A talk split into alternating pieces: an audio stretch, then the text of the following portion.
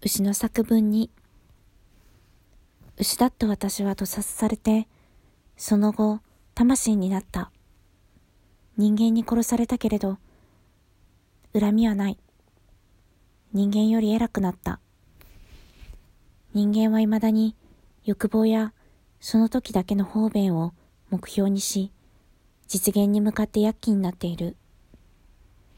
こうして魂になってみるとよくわかる。いかにそれが無駄だってことが。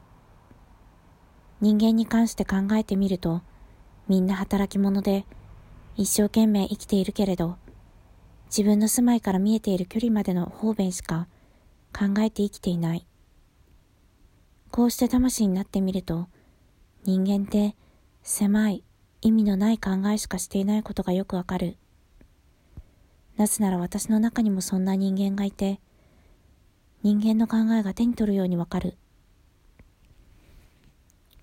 こうして方便は必要のない世界に来てみると、自分と他人の敷居がないことがよくわかった。人間との敷居もない。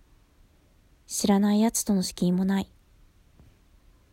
なぜなら知らない奴も自分の中に住んでいるので、知ろうと思えば見ることができる。丸見えだ。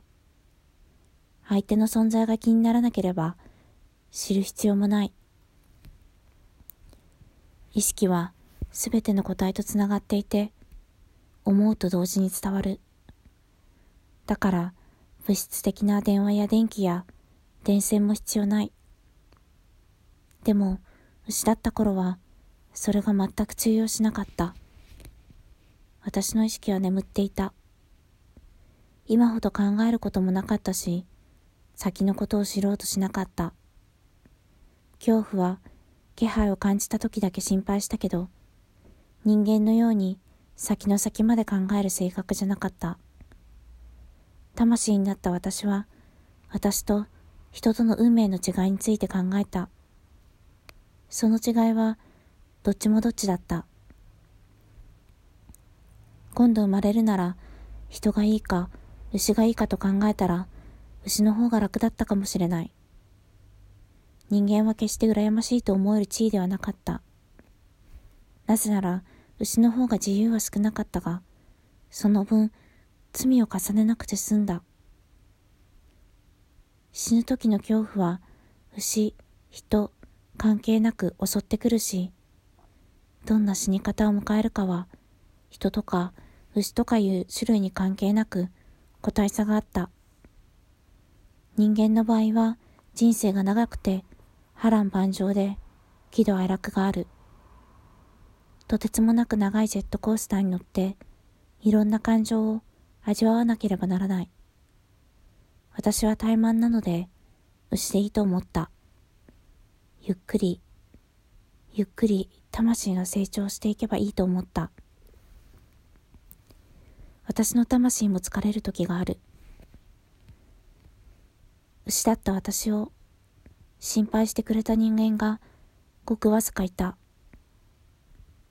その人の心の中に私がいるから、私を見たとき泣いたんだと思う。確かに、牛だった私には、ひどい制度、人間のエゴ、家畜制度だったけれど、魂の良心を傷つけてまでお金のために働くことしか思いつけない人間の方が哀れでならない。社会、流れ、習慣、風習、歴史の中に流されず、魂の声に耳を傾けるってなかなか難しいことなんだろうかと思う。人間に生まれたら人間の社会があり、方便があり、教育がある。縛られているという意味では、箱詰めで育てられた牛の時の私と変わらない。先の心配をしないだけ精神的に楽だったかもしれない。危険回避は遅れたりするけれど、どんな動物だっていずれは死ぬ。人間も例外ではない。必ず死ぬ。魂になって初めてわかることだが、長生きすることに重きを置くのは意味がない。どう生きてきたかという生き様が重要なのだ。人間にはそれを発揮できる可能性とステージがある。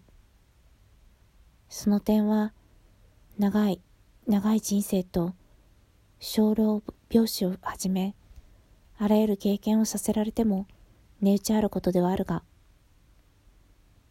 動物を食事として選ぶ人間が今多いすべてに関して資料がなさすぎる彼らは地と他に境界線を引いている人たちだ。地と他が別だと思うから、独占欲、嫉妬、境界線の発生、ひいては戦争、脱略、差別、虚栄、見下し、これらの心が発生する。自と他を融合させるには、まずはじめに他人の痛みがわかり、他人の視線で自分を見つめることができなければならない。動物を食事とする人たちは動物です。